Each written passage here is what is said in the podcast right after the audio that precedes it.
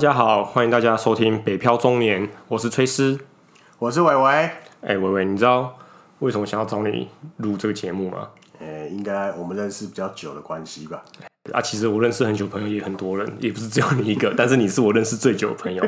小学三年级就同班嘛，国中又同班，同班，然后高中又同校。平常我们两个这边互相在讲干话，干来干去的，然后就想说啊，不然我们来录一下 Podcast。对啊，跟那个其他频道致敬一下，就两个人这边嘴啊，不如放上来大家一起嘴，对，互嘴成一团。北漂中年，我们这个节目主要是想要去分享一下，说我们两个是从南部北漂上来的，一开始也是北漂青年啊，只是慢慢的迈入了北漂中年，就想说，哎，有一些生活上的一些东西想要去分享给大家，因为我这工作经验都是跟汽车相关的，我不是有跟你讲过，我在一些社交场合或者是。跟一些那种刚认识的人的自我介绍，讲说我在叉叉汽车公司上班的时候，十个人里面或九个人问我说：“哦，你卖车的、哦，啊，是不是找你买车会比较便宜？”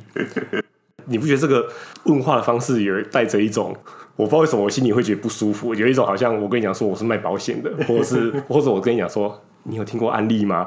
哎、我不知道为什么我我讲汽车公司我会有这种感觉啊，我就去想一下，其实应该是因为。真的很多一些汽车业务上跟给大家不好观感，然后一般人肯定都不知道真正的汽车公司在做什么。然后我就想说，哎，好像其实可以去分享一下这边相关的知识。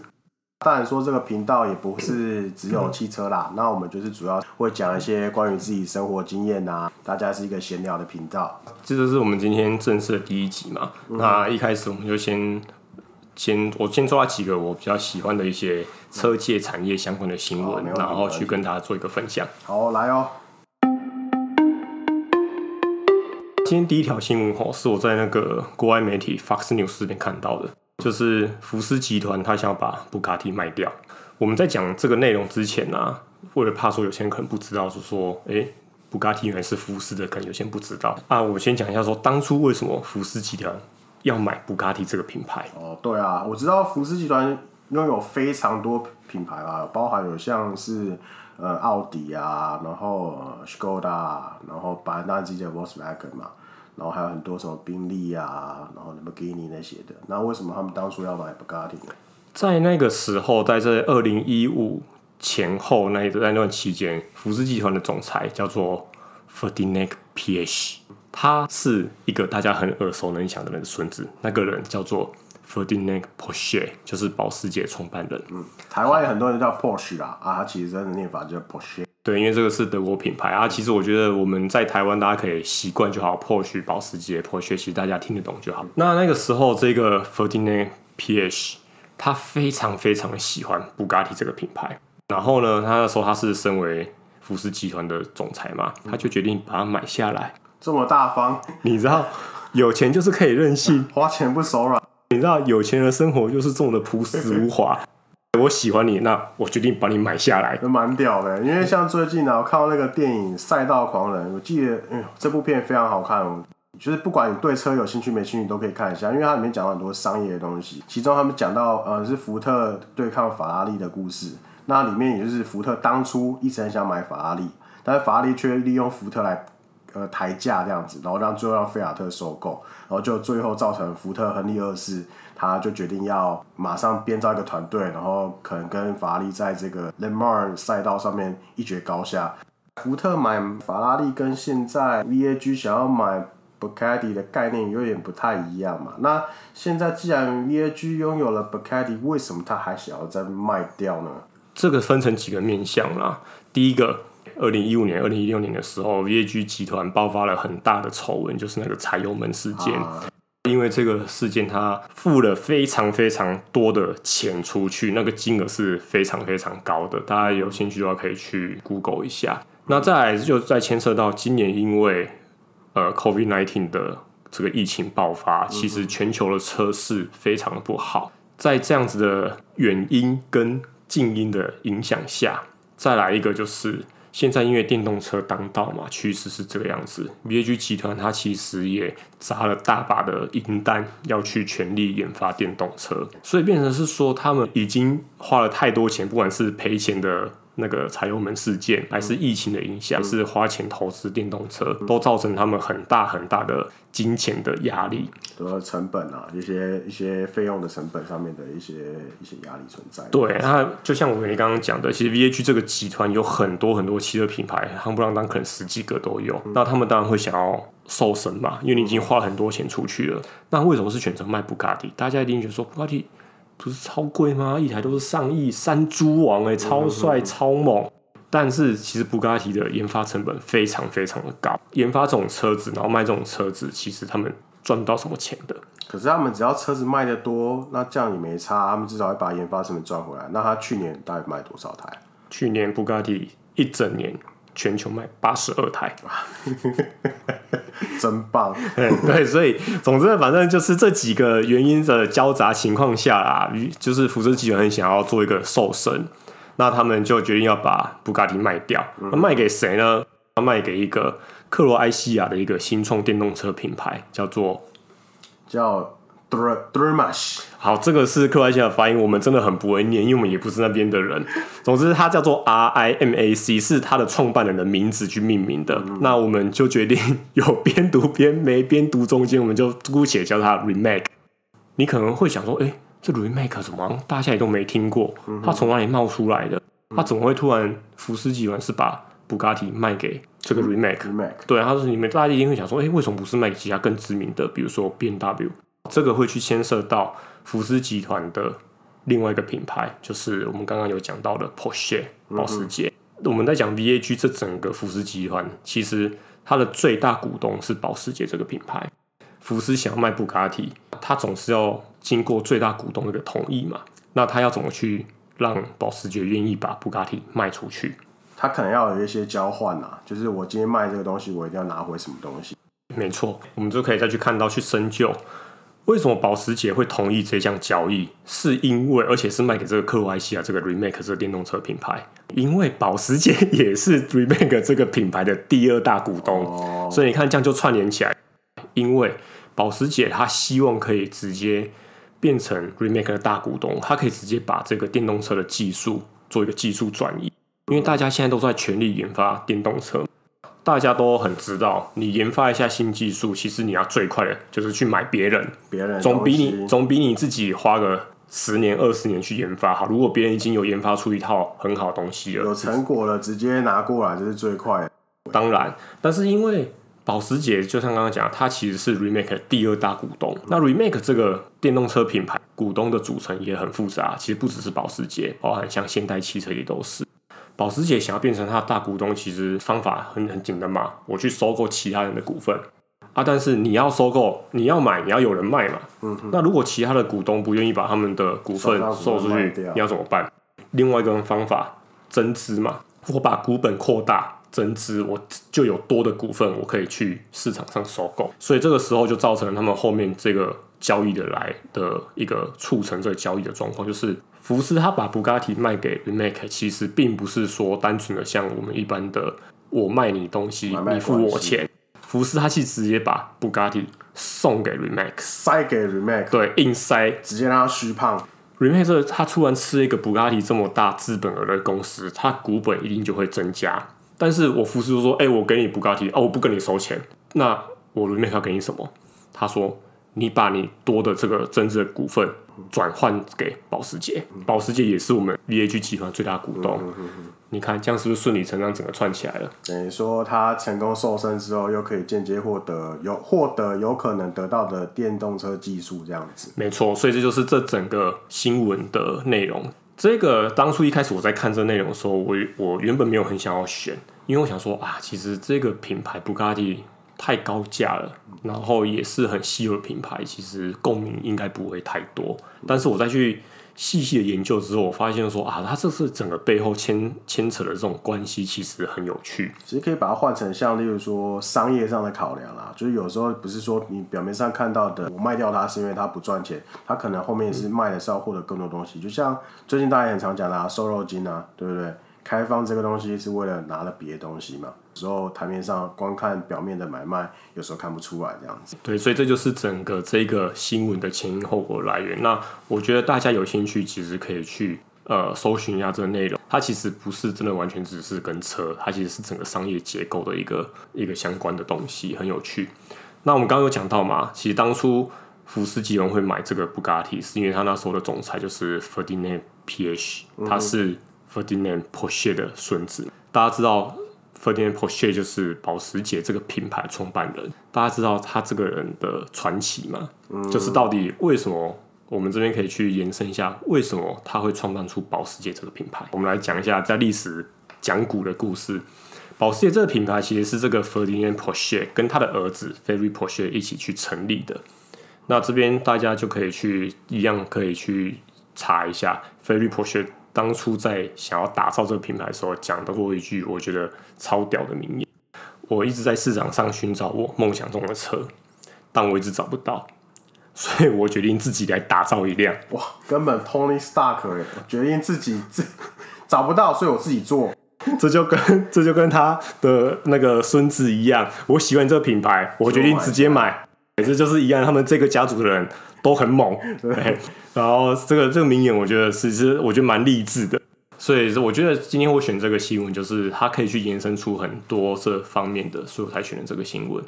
哎，然后你你刚刚不是讲到那个赛道狂，讲到那个。法拉利嘛，哎、欸，我这边去想到我一个之前一个经验，我去那个台湾法拉利跟玛莎拉蒂的代理商，嗯、就是他们蒙蒂达面试过、嗯、啊，那时候面试的是玛莎拉蒂这个品牌啊，那不是不是重点，我这边想要分享的是，我那时候面试的时候，哎、欸，他那个对方的总经理马莎拉蒂总经理问我一个问题，我觉得这个问题很有趣，跟我以往一些面试就问你一些什么，呃、啊，你有什么理想抱负，或是你觉得你可以给公司带来什么，哎、欸，或者是你觉得为什么我要录用你？没有。他问了一个，我觉得很生活化，然后其实很有趣。他这样跟我说：“你从小到大最喜欢的动画卡通是哪一部？”《鬼灭之刃》。没错，我这时候就用一个全集中呼吸去砍爆他。欸、不要闹，那个时候还没有《鬼灭之刃》好吗？然后总之呢，那个时候我就跟他讲说，我最喜欢的卡通是闪电霹雳车。还是哎，等等，这边我要重申一下，我真的不是为了取悦他，想说因为是汽车就讲闪电霹雳车。我真的要讲，闪电霹雳车真的是我非常非常喜欢的一个动画卡通。不错不错，你知道我有它全套，从 TV 版到它后面五部 OVA 的，有点厉害，有点厉害。对啊，讲到这个闪现霹雳车哈，我现在又想到一个东西，就是。你还记不记得？你你有看闪现霹雳车吗？有有，当然当然，我也是从头追到尾啊。好，我们我们讲，因为这闪现霹雳车是我们这个年代的卡通，为了避免有一些听众可能不知道这个卡通是什么，嗯、我们先讲一下。反正这个卡通就是一个日本的动画，它们设定的是。那个时候的赛车已经不是单纯像现在的 F1，而是一个他们叫做智能方程式。智能方程式车子因为有生化电脑，有自己的思想，然后可以去跟驾驶他的赛车手沟通，然后对做一些连接，然后去打造出来的一个未来化的一个卡通动画内容啊，我觉得。这一部卡通其实真的很猛，大家可以去找来看一下，蛮好看的。哎，啊，这一部卡通最屌的就是哦，在那个时候有一部，他们竟然可以想出一个赛车时速可以开到七百多公里。我都不知道这个概念到底是哪里来的，什么居力还是什么？欸、对，这个概念我不知道哪里。主角还是一个十四岁的儿童，然后可以承受那个居力，蛮强的。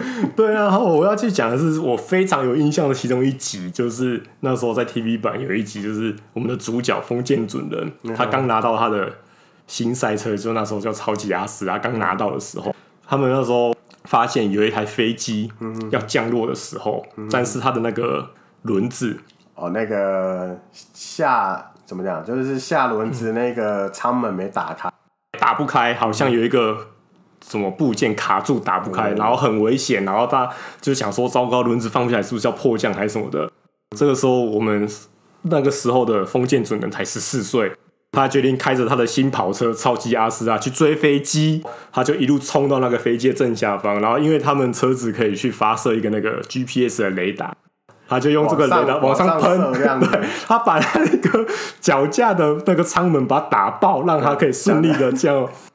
我记得那个好像《玩命关头》有一集，有一集是不是也有差不多类似的情节？欸？对，我为什么想要讲这个？就是我就就是像你讲的《玩命关头》，大家还记得吧？我记得应该是第五集吧，还是第六集？嗯有点忘记了，反正就是那个韩国人韩哥跟他的女朋友，这真的还是我很不爽。为什么那个韩国人可以跟那个 Gio Gato 当情侣？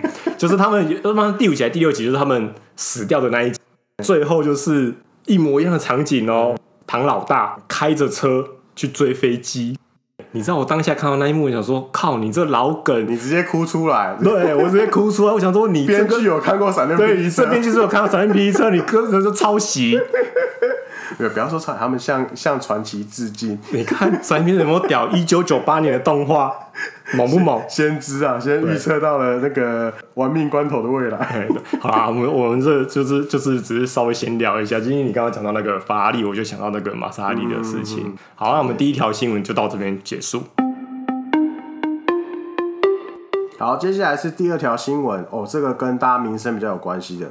从二零二零九月一号开始呢，零到两岁汽座应安置于车辆后座之膝带式婴儿床或后向幼儿幼童用座椅。然后如果没有这样做的话，可能罚款一千五到三千。那我想说，这个新闻可以分享，是因为那个呃，崔斯啊，你是不是最近也是当了新手爸爸？对，真的很累，你知道，很久没有睡好了。那这个那这个新闻你可能真的要注意一下，就是关于那个婴幼童用的汽车座椅，还有一个新条例。因为你那时候在讲的时候，我就我有特别去查一下，嗯、然后我觉得说这个很值得拿出来，是因为这个真的是跟大家息息相关的。大家现在可能会想说啊，这个反正七桌哦，我没有小孩，跟我没有关系。哎，不要这样子想。我们祝大家有情人终成父母，说不定哪一天你就会用到了。先记着，对，先增加那个整个台湾的那个生产力。对，我现在人口负成长，哎，有帮助无伤害。好，我这边想要去讲的是哈，因为我你讲了这个新闻之后，我特别去查那个法规的内容，它法规的内容那个条文写的真的是有点难懂。他说必须安置于车辆后座之膝带式婴儿床或后向幼童用座椅。其实这个后面这一句后向幼童用座椅大家都很清楚，是前面那个膝带式婴儿床。对啊，你知道这个真的很奇怪，膝带式婴儿床是什么东西？我是要把我的婴儿床搬上去，然后是可以携带的，然后可以固定在那边吗？那我我坐在去查，是因为我有看到说，就是包含 Mobile 01还有。PTT 很多人在讨论这个新法规，因为其实就是跟爸爸妈妈很息息相关嘛。我最近因为我小孩刚出生，现在大概两三个月，我其实也正准备要选购气座啊。那时候就很多爸爸妈妈就是说，因为他们有在考虑有一个品牌的气座，它是可以平躺的，它是整个可以放下来平躺的。了解。然后有些人他们就在想说，哎，他们会误会，就是说是不是只能后向的，然后这种平躺的就。不能不能用了，那他如果已经买了，是不是就浪费？或是他正准备想要买的时候，是不是就要舍弃这个？怕买错东西。然后就有人在发问，然后就发现有些下面回复的人，其实回复的就不是这么正确，一知半解，他还不是很了解真实法规的情形。他们就有些人就回复就说，现在的新法规就是只能后向，所以这个平躺式的不行用。就是我觉得这个很很需要来去更正一下，大家必须要知道说，其实。它这个法规所谓的膝带式婴儿床，就是指说你这一种是固定的，然后它可以平躺下来，好像是躺在床上这种是可以的。所以这边也特别去跟大家分享一下，说，哎，这个法规它的实质的内容，然后它的比较难懂的这个说法用语，它代表是什么？用片面看，用字眼看，都觉得婴儿床，它不是跟那个芬兰箱很像？哎。对，你知道那个芬兰箱就是你那时候就是讲到我看到这个，他说膝盖式婴儿床的时候，我就我第一个念头想说，哎，膝盖式婴儿床，我是不是可以把那个芬兰？因为芬兰箱是你拿妈妈手册去一些特定的复印用品就可以换到。我不知道到底为什么叫芬兰箱啊？是芬兰奶奶讲我不知道，但是其实它就是一个比较大纸箱，然后只是它有一个配合它床垫。然后它就是好像很像是一个简易式的婴儿床，它可以让你在你可能还没有选购好你的婴儿床之前，当做一个过渡用的。啊对啊，对啊，因为反正那是凭妈妈手就可以拿，我有去拿嘛。然后拿回来，然后我小我那小鬼从月中回来的时候，我就想说啊，不然先给他躺个芬兰箱好了。我就因为我说那个，我想说那个芬兰箱啊，它的大小跟他在月中躺的那个。非常相似，哎、欸，那个空间很像，然后大小很像。我想说，哎、欸，他在狱中住非常，就他就觉得很舒适啊，因为他就是呃一出生就在那种空间下长大这样子，就在那边睡了一阵。他你想说放下去的时候，哇，那想必一定非常舒适哦。但他放下去爆哭，崩溃的哭，或是你知道歇斯底里的哭，你知道那个哭的那个状态。你知道我那个当下看到他哭，然后他就在那个一那个小纸箱里面，我是想说，哎、欸，他那个哭的真的很像是明天早上他睡醒，他会发现他跟这个箱子在一个不知名的地方的门口，然后他的他的胸前可能会塞一个纸条，上面写着他生辰八字跟他的名字。遭爸妈遗弃的孩子，哎、欸，对，然后纸箱对，然后我比较有良心一点，旁边可能放个两罐奶粉跟两包尿布这样子，然后放在一个孤儿院。你知道他那个哭真的超像，好像我要把他这个连着这个箱子遗弃在那边，你知道吗？我你讲这个分量像，我就想到这个当初这个纪念故事，哭，哭到崩溃，对，哭到崩溃。好了，啊啊，现在这个第二条新闻就是给各位爸爸妈妈，然后有买有车子的爸爸妈妈们，新手爸妈，然后你们让你们知道说九月一号开始就是有这个新法规啊，大家要注意。对啊，啊，除了罚款之外，其实为什么会做这个规定，也是因为其实你做后向或是这样子的平躺是对新生儿来讲是真的比较安全的，嗯、因为你真的撞击的时候你。前向的那种甩冰效应，其实是比较危险的，对小孩伤害比较大。对啊，所以不管是为了顾，最主要还是要顾你自己的宝贝小孩的安全呐、啊，嗯、那也顺便顾一下你的荷包，大家注意一下。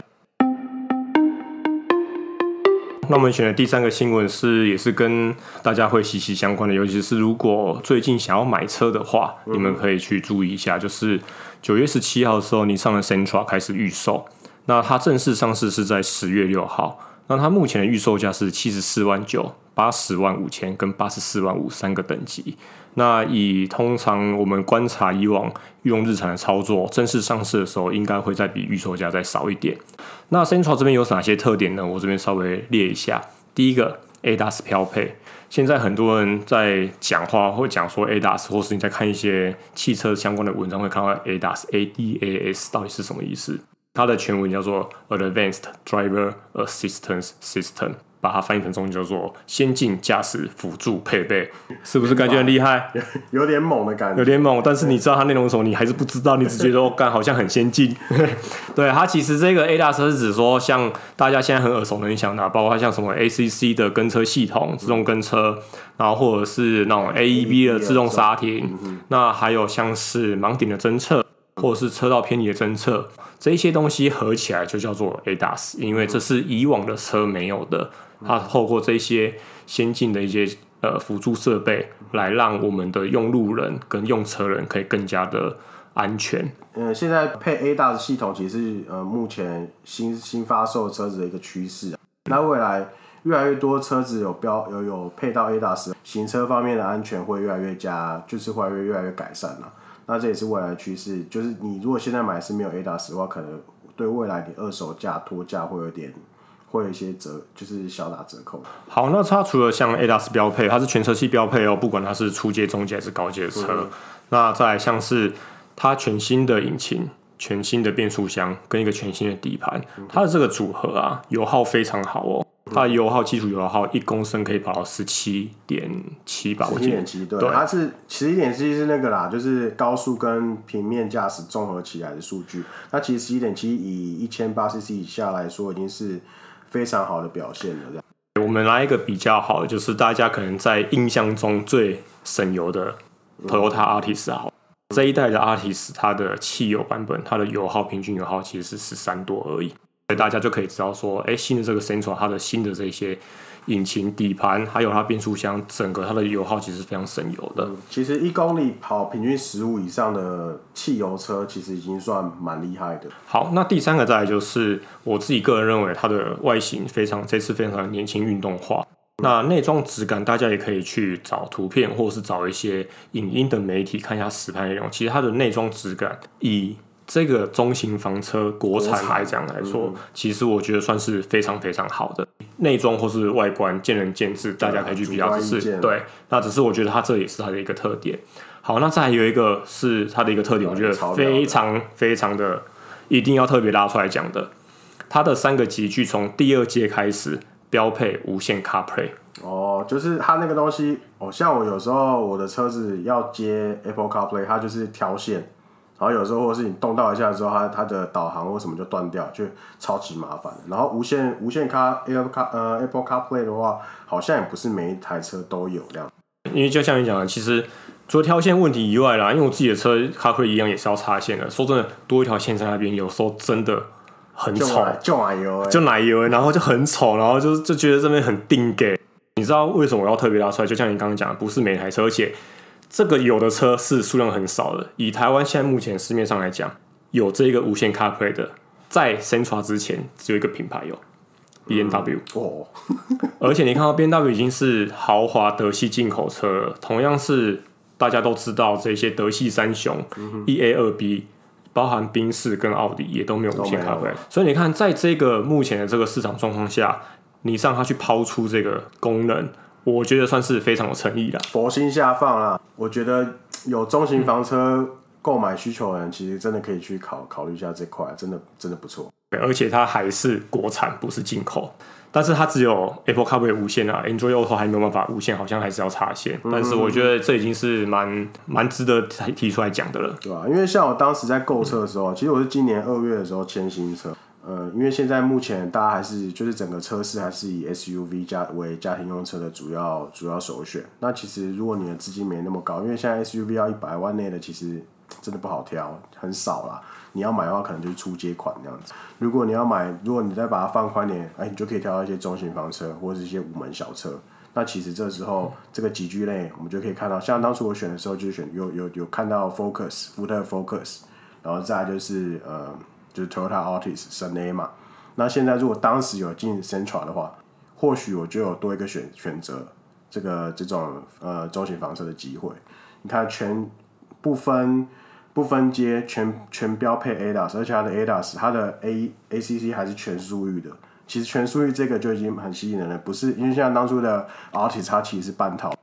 像福特的话，它其实都还不错，但是就怕上课，对吧？因为我前一台再更早一台是 Mondeo，就是可能家人留的车是 Mondeo，那其实有变速箱坏掉的疑虑，那当时也是花了一大笔钱去修车，所以我我这台就是想说，尽量。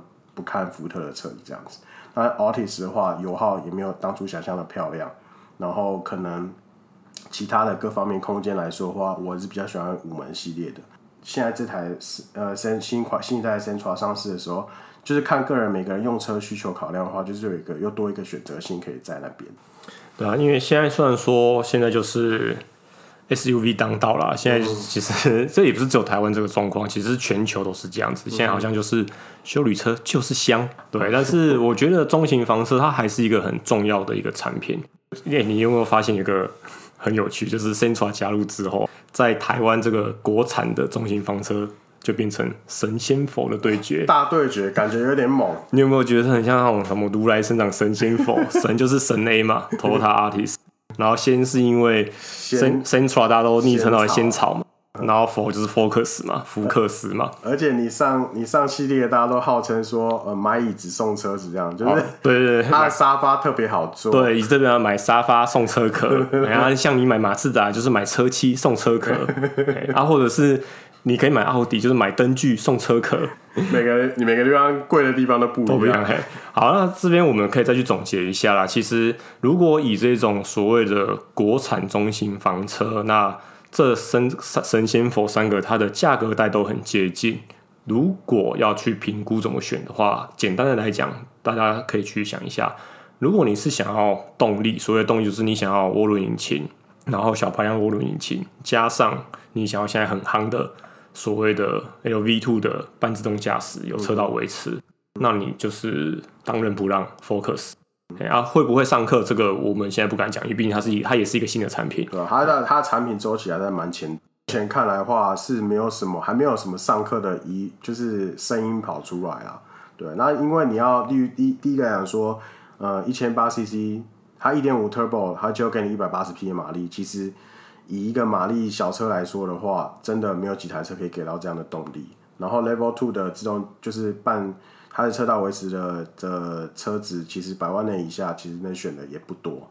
如果你想要品牌，跟你想要二手价，那你也不用去想什么了，你就是省内买下去就对了。然后妥善各各个地方找到零件，然后每个车厂都会修。那再来，但是如果你是想要一个哎舒适省油。然后配备也给的很齐全，那又希望它的一些各方面的质感都不错的话，其实我觉得 Central 会是一个蛮好的选项。如果你不是那种开个三年五年就想要卖掉再买新车的人的话，其实 CENTRA 这个这一台这样的配备开个十年真的不是问题。那这就是我第三个新闻会选择 Central 上市特别拉出来讲的这个原因。好，以上呢，这就是三则我们觉得非常有趣的关于车市的新闻，那也分享给大家。那总结一下，第一则呢就是 VAG 卖 Bacardi 的原因，然后第二则呢是各位有小孩的爸妈，在二零二零九月一号开始呢，就是会有一些新的法规关于儿童座椅的部分，那大家也要注意，会罚一千五到三千元哦。那第三条呢，就是新一代的仙草 Centra 上市，对中型房车有兴趣的听众朋友们，其实。呃，有多一个新的选择。以上三则新闻是分享给大家的。如果大家各位听众对这些有觉得有兴趣的呢，也可以欢迎你们反馈给我们意见。节目也尾声了，我们来先聊一下。嗯、你有去看那个最近诺兰大神的《天能》吗？哦，有啊，有看过啦。啊，你看完你看得懂吗？我到红蓝军那边的时候就一头雾水了。好，没有关系。我今天不是想跟你讨论剧情，我只是说他到底怎么拍的。嗯、我只是想到，你还记得它里面有一句很关键的一句台词吗？一开始的吗？一开始讲的吗？我记得讲到目光目光什么什么蛙哥的吗？那就是里面你你还记得那个场景，就是就有一个人对主角讲说，不要试着去理解他，去感受他，你知道吗？看完这部电影，然后想到这台词的时候，我突然一切有如任督二脉被打通一样，我都懂了。你感受到了什么？我这就想到很多年前。有一部电影，我忘记是哪一部片，应该是《刺陵》吧？好像是林志玲跟周杰伦演的。妈的翻掉！哎、欸，对，我也没有想跟你讨论里面的东西，只是我想要跟跟大家分享，就是说哈，你看这么久以前的片子，我到现在还还放在心上。就是里面有一幕，就是我们的志玲姐姐对着她的马，她的马不知道为什么就受伤了啦。Anyway，反正她的马就受伤了，然后志玲姐姐就对着她的马，用志玲姐姐那很温柔的语气对着她说。萌萌萌萌是一匹马的名字，我就讲着，然 后对他讲说：“萌萌加油！”然后那匹马就站起来了。靠！你知道吗？这一幕我一直记在心上。我那时候想说，这到底是什么 神奇的魔法？但你知道我在看了《天人》看到这台词的时候，我就懂了。不要试着去理解它，去感受它。对，对，然后就发现这一部剧情，这个台词可以用在所有的电影。哎，对，看不懂没有关系，不要去理解它，感受它就好。好，那了解。那以上就是这是我们这个礼拜分享的呃新闻。那也谢谢各位的收听，下次再见喽，拜拜。